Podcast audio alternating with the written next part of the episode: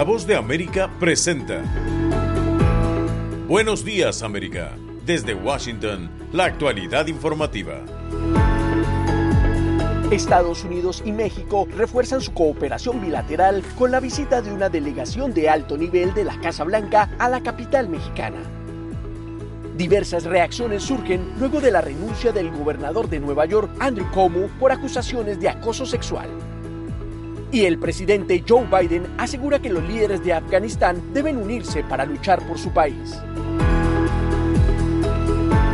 Hoy es miércoles 11 de agosto de 2021. Soy Héctor Contreras y junto a Yoconda Tapia les damos la más cordial bienvenida.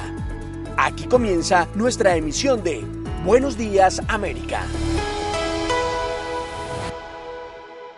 La Casa Blanca ratifica su compromiso de trabajar en estrecha cooperación con el Gobierno de México en asuntos clave para ambas naciones.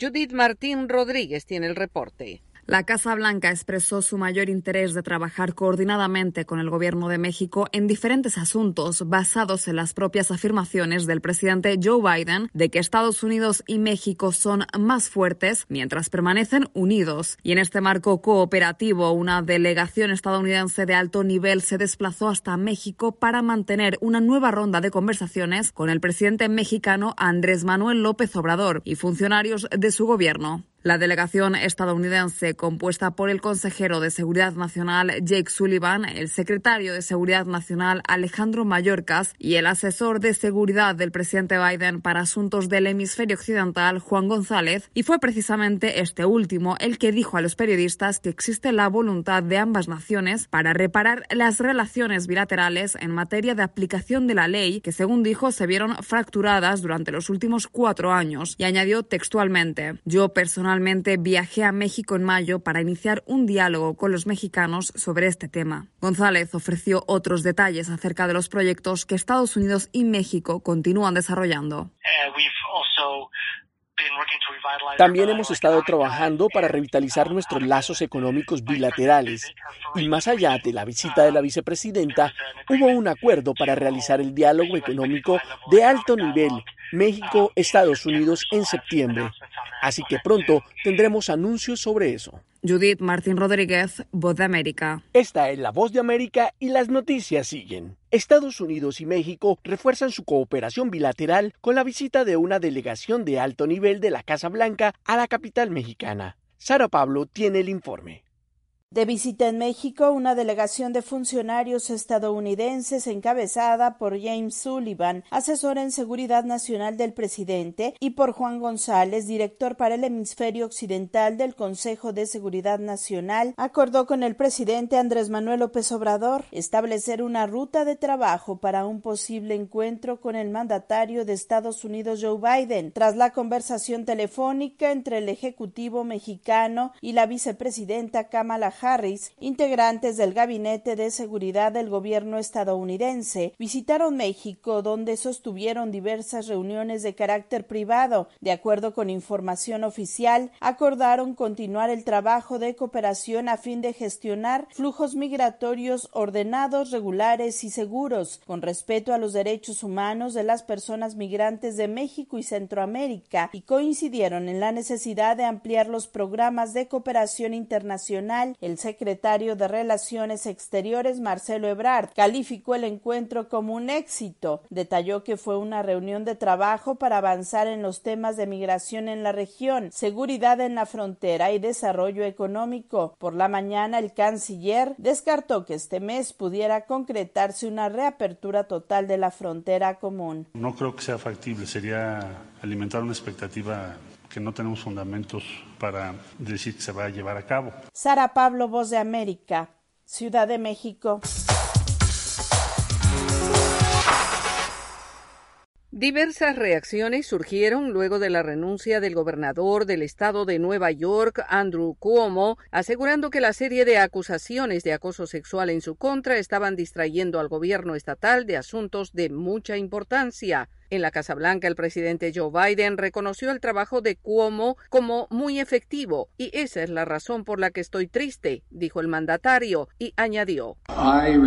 Respeto la decisión del gobernador, respeto la decisión que tomó. Previamente a esta reacción del presidente Biden, la secretaria de prensa de la Casa Blanca, Jen Psaki, respondía a preguntas de los periodistas. El presidente dejó en claro sus puntos de vista la semana pasada y nuestra opinión es que esta es una historia sobre estas mujeres valientes que se dieron a conocer, contaron sus historias, compartieron sus historias y tomó la forma de una investigación supervisada por la fiscal general. Eso, por supuesto, concluyó en un resultado que el presidente pidió la semana pasada. El exgobernador aseguró que todas las denuncias y acusaciones eran parte de una trama política en su contra y negó los alcances de los hechos afirmando que nunca actuó de mala manera Creo que dadas las circunstancias, la mejor manera en la que puedo ayudar ahora es si me hago a un lado y dejo que el gobierno vuelva a gobernar. Y por tanto, eso es lo que haré. La decisión de Cuomo, que estaba en su tercer mandato al frente del estado de Nueva York, será efectiva en dos semanas y será reemplazado por la vicegobernadora Katie Hochul,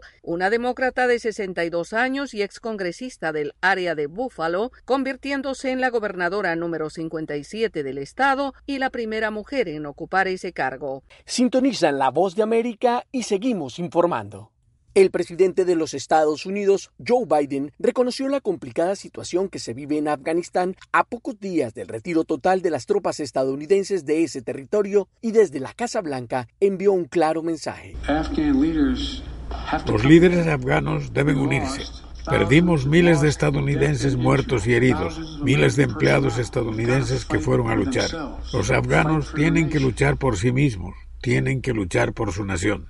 Estados Unidos continúa sus esfuerzos en esa nación y Salman Khalizad, enviado especial de Estados Unidos para Afganistán, está en Doha, la capital de Qatar, donde el talibán tiene una oficina política para transmitirles el mensaje de que no tiene sentido buscar la victoria en el campo de batalla, porque una toma militar de Kabul los convertiría en parias globales y espera convencerlos para que regresen a las conversaciones de paz con el gobierno afgano a medida que las fuerzas estadounidenses y de la OTAN completan su salida del país. Khalil Saad advirtió al talibán que cualquier gobierno que tome el poder por la fuerza en Afganistán no tendrá el reconocimiento internacional, después de que una serie de ciudades cayeran en manos del grupo insurgente en los últimos días mientras el Departamento de Estado de Estados Unidos aclaró en un comunicado que la misión de Khalisad en Qatar es ayudar a formular una respuesta internacional conjunta al rápido deterioro de la situación en Afganistán. En los últimos días, feroces combates se han desatado en varias ciudades importantes del país y los funcionarios están cada vez más preocupados de que todos los territorios puedan caer pronto en manos de los talibanes. Héctor Contreras, Voz de América, Washington. Mientras tanto, el gobierno de Estados Unidos recibe con beneplácito la aprobación bipartidista en el Senado de su millonario plan de infraestructura. Jorge Agobián tiene los detalles. Con apoyo bipartidista, el Senado aprobó una histórica legislación para invertir en infraestructura, presentada en marzo por el presidente Joe Biden. En total, el billonario paquete incluye alrededor de 550 mil millones de dólares en nuevas inversiones que serán destinadas para reparar y construir desde carreteras y puentes hasta redes eléctricas en el país, con objetivos que incluyen el combate al cambio climático. Pero superada la aprobación, los demócratas planean poner su atención en su presupuesto social, valorado en 3.5 billones de dólares. El proyecto incluye 107 mil millones para otorgar tarjetas de residencia a millones de trabajadores y familias inmigrantes, pero se desconoce quiénes serían los incluidos. El senador demócrata Robert Menéndez apuntó en un comunicado este martes que la propuesta busca incluir la mayor cantidad de los 11 millones de inmigrantes indocumentados que viven en Estados Unidos. Y para el líder de la minoría republicana, Mitch McConnell, la propuesta, citamos, es una amplia amnistía para inmigrantes ilegales. La bancada opositora condiciona el apoyo a parte de la reforma migratoria propuesta por Biden, exigiendo una amplia inversión en seguridad fronteriza para encarar lo que consideran como una crisis humanitaria sin precedentes. Una parte de los republicanos critica también el déficit de la deuda de las dos propuestas presupuestarias y la catalogan como una agenda socialista radical. Por ahora, la discusión en el Senado tomará tiempo. Jorge Agobián, Voz de América, Washington. Están en sintonía de Buenos Días América. Hacemos una pausa y ya volvemos. ¿Se ha preguntado cómo puede protegerse contra el coronavirus? Se lo contamos desde La Voz de América. Autoridades de salud recomiendan lavarse las manos con jabón y agua con frecuencia. También no se lleve las manos a la cara. Evite tocarse los ojos, nariz y boca con las manos sucias. Cubra su boca con el pliegue del codo al toser. Evite las multitudes y manténgase al menos un metro de distancia de otras personas, en especial si están contagiadas ya.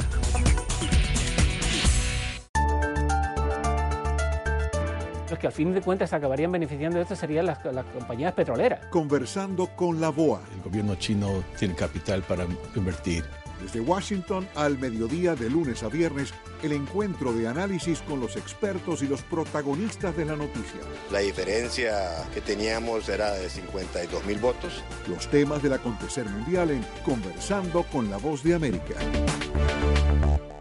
Sintonizan La Voz de América y aquí están las noticias. Los denominados partidos colaboracionistas sostienen el proceso electoral en Nicaragua pese a la inhibición de lo que se considera como la verdadera oposición política.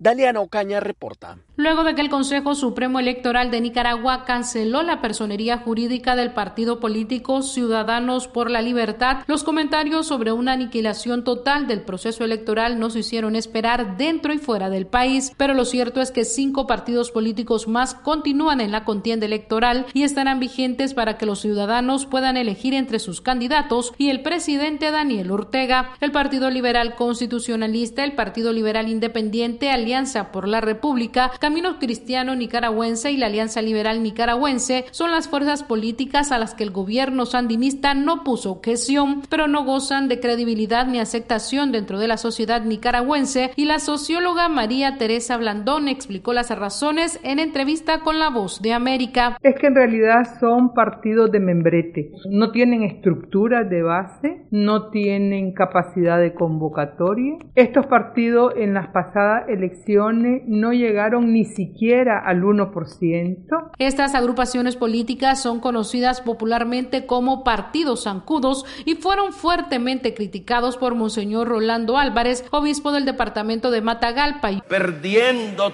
toda dignidad política, todo resquicio que pudo haberles quedado de sostenerse, aunque fuera mínimamente, como una posibilidad política. No obstante, los dirigentes de esos partidos políticos sostienen que son una alternativa electoral más para el 7 de noviembre y niegan ser parte de la denominada farsa electoral. Daliano Caña, Voz de América, Nicaragua.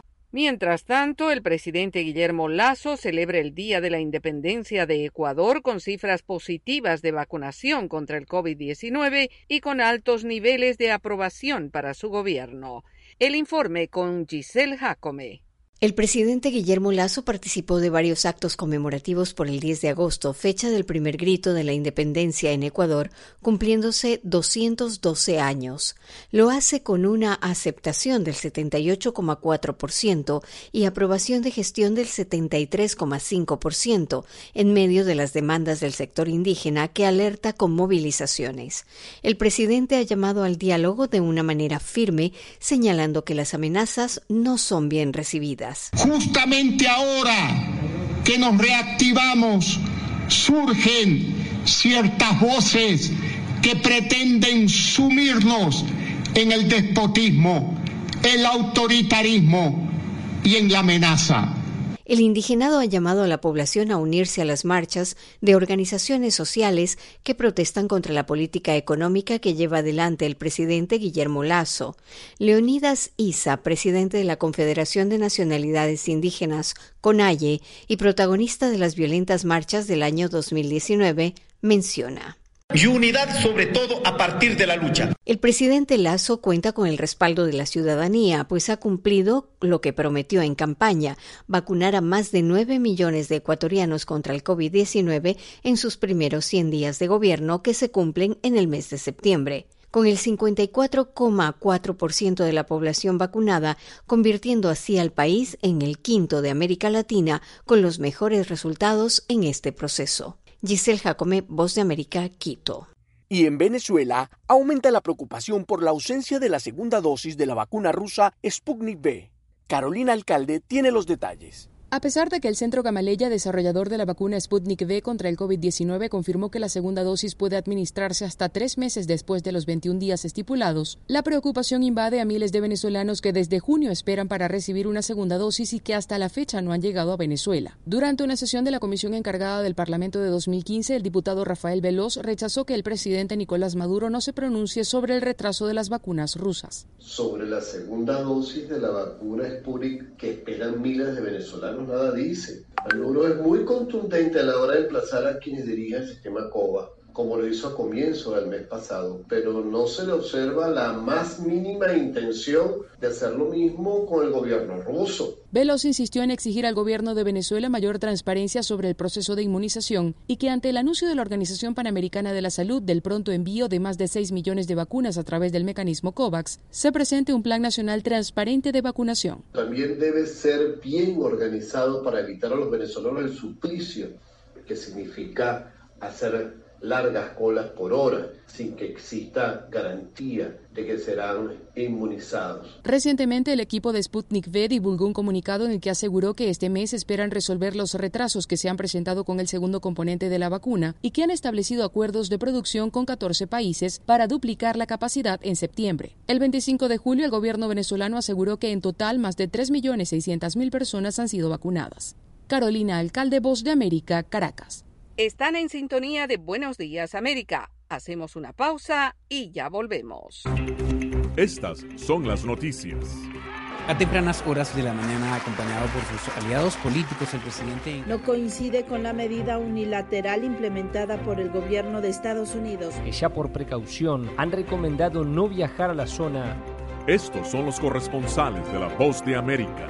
Álvaro Algarra, Voz de América, Caracas. Giselle Jacome, Quito, Ecuador, Voz de América. Juan Ignacio González Prieto, Voz de América, Buenos Aires, Argentina. Llevando siempre la información desde el lugar de los hechos. La economía de Uruguay lleva 15 años de crecimiento ininterrumpido. Fue designado con 94 votos de los 128 asambleístas que forman. Sara Pablo, Voz de América, Ciudad de México. Nerima del Reyes, Voz de América, San Salvador. La Voz de América ofreciendo información de lo que sucede en Estados Unidos, América Latina y el mundo.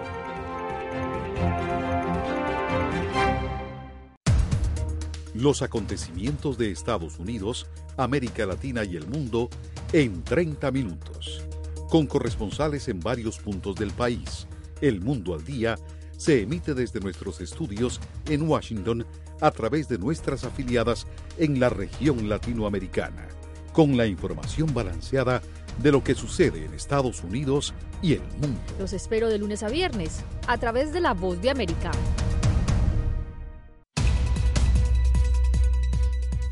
¿Qué tal amigos? Les saluda Henry Llanos para invitarlos a escuchar Deportivo Internacional. De lunes a viernes, el resultado y las noticias de los eventos deportivos internacionales en un solo lugar Deportivo Internacional, una producción de La Voz de América. Están en sintonía de Buenos Días América y las noticias siguen. En los últimos días se han cancelado más de 1.200 vuelos a lo largo de Estados Unidos, ocasionando muchos problemas a los viajeros en plena temporada de vacaciones de verano. Alonso Castillo con el informe.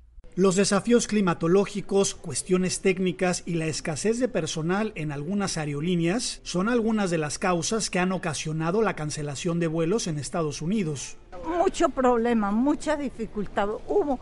Entonces nos dejó el avión de la mañana, que era donde debíamos de haber viajado. Entonces por eso ya nos toca ahora en la tarde. El lunes por la noche, más de 300 vuelos fueron cancelados en el Aeropuerto Internacional O'Hare de Chicago por las tormentas eléctricas. Ana Luisa Guerra intentará hoy nuevamente llegar a esa ciudad. Que no le notifiquen a las personas que su vuelo está cancelado, o pues que va atrasado y que tienen que esperar más de lo previsto. Desde el primero de agosto, la aerolínea Spirit comenzó a cancelar un gran número de vuelos, ocasionando un retraso generalizado y una reacción en cadena. En un comunicado, la empresa explicó que las condiciones climatológicas aunadas a retos operativos propiciaron los retrasos y las cancelaciones. Lo que más me molesta es que no voy a llegar a, a la hora que, que, tenía prevista. Por problemas que no, que esto no servía, que esto tenía que hacer otra cosa, que no sé qué, pues una cantidad de vueltas. La suspensión de vuelos, la falta de información y las medidas de protección para combatir el COVID-19 están haciendo de la espera de muchos una prueba para la paciencia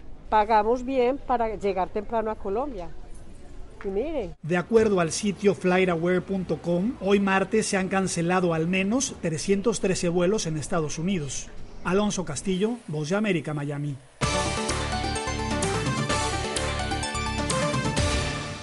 Somos la Voz de América y las noticias continúan. El veneno mortal de la araña australiana podría salvar a las víctimas de ataques cardíacos.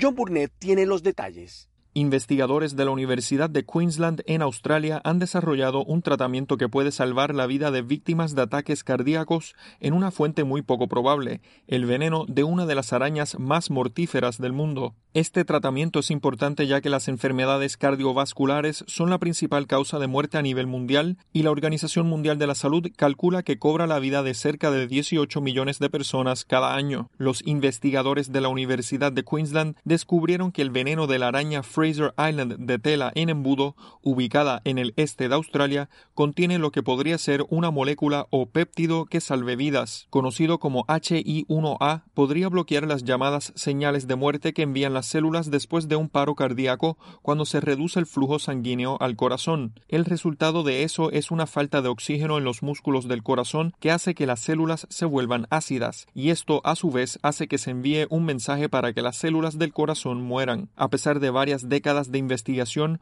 los científicos no han podido desarrollar un fármaco que detenga esta señal de muerte, y los expertos australianos han dicho que esa es una de las razones por las que las enfermedades cardíacas siguen siendo la principal causa de muerte en todo el mundo.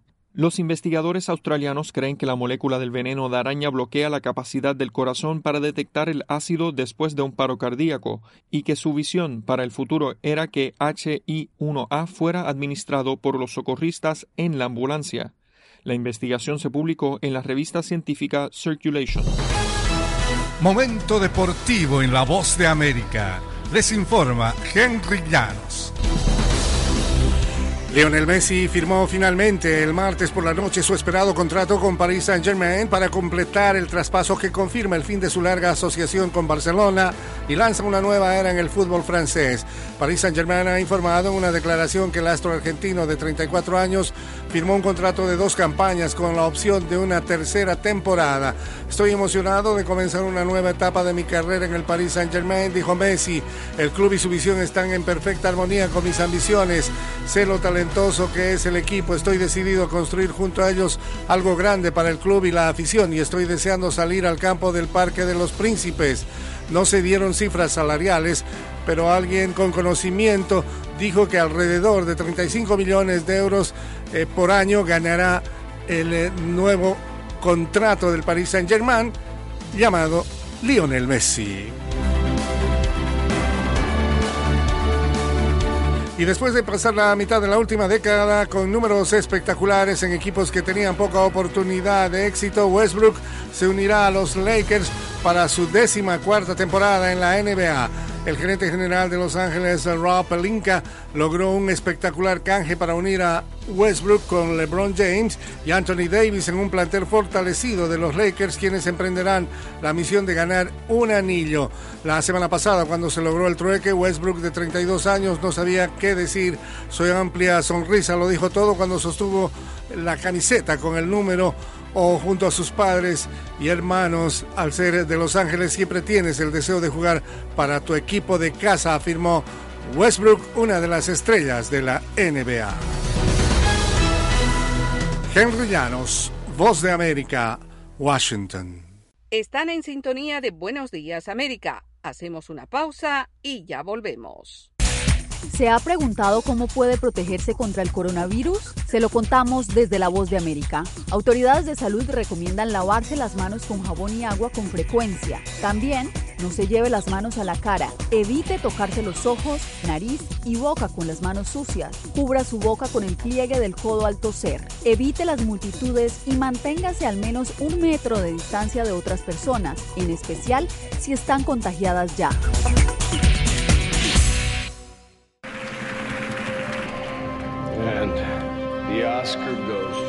Acompáñenos de lunes a viernes con las noticias del mundo del entretenimiento. Lo mejor del cine. So, Skrulls are the bad guys. Los estrenos de Hollywood. I've never seen anything like this. Who am I? She's the last of her kind. So I'm 300 years old. The leader you are. You have the most advanced weapon ever.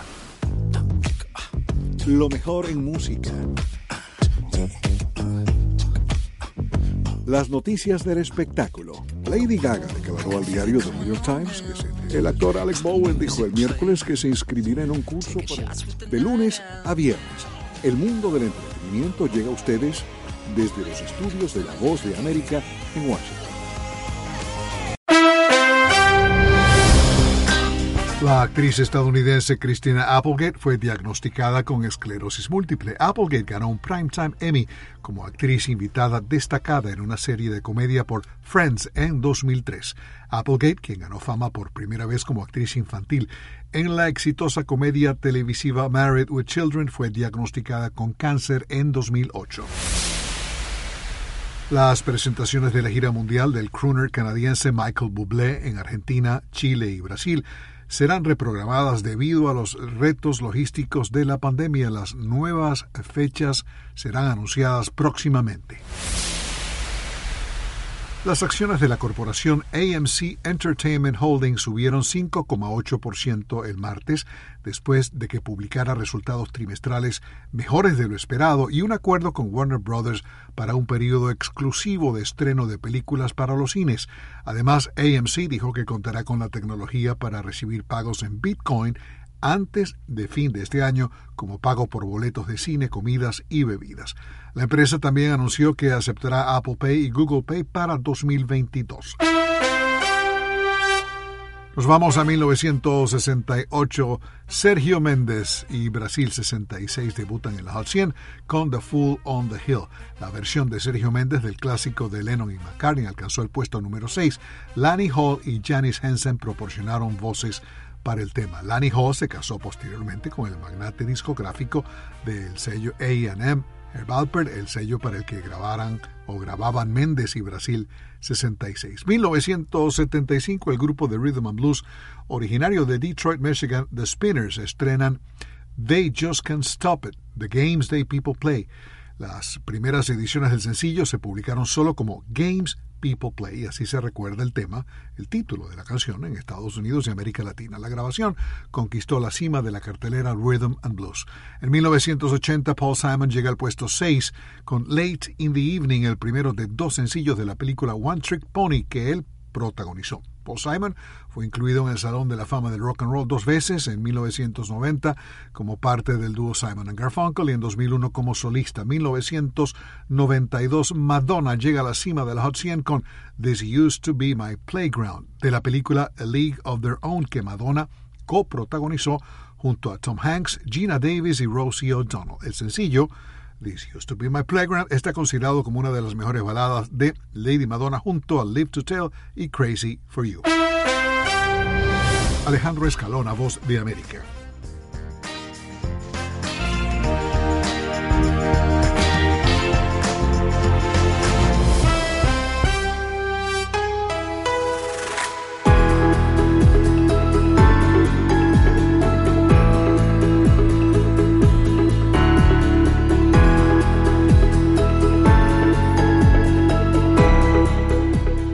Aquí cerramos Buenos días América, pero las noticias siguen. Soy Héctor Contreras y les agradezco la sintonía. Soy Yoconda Tapia y les agradezco su sintonía.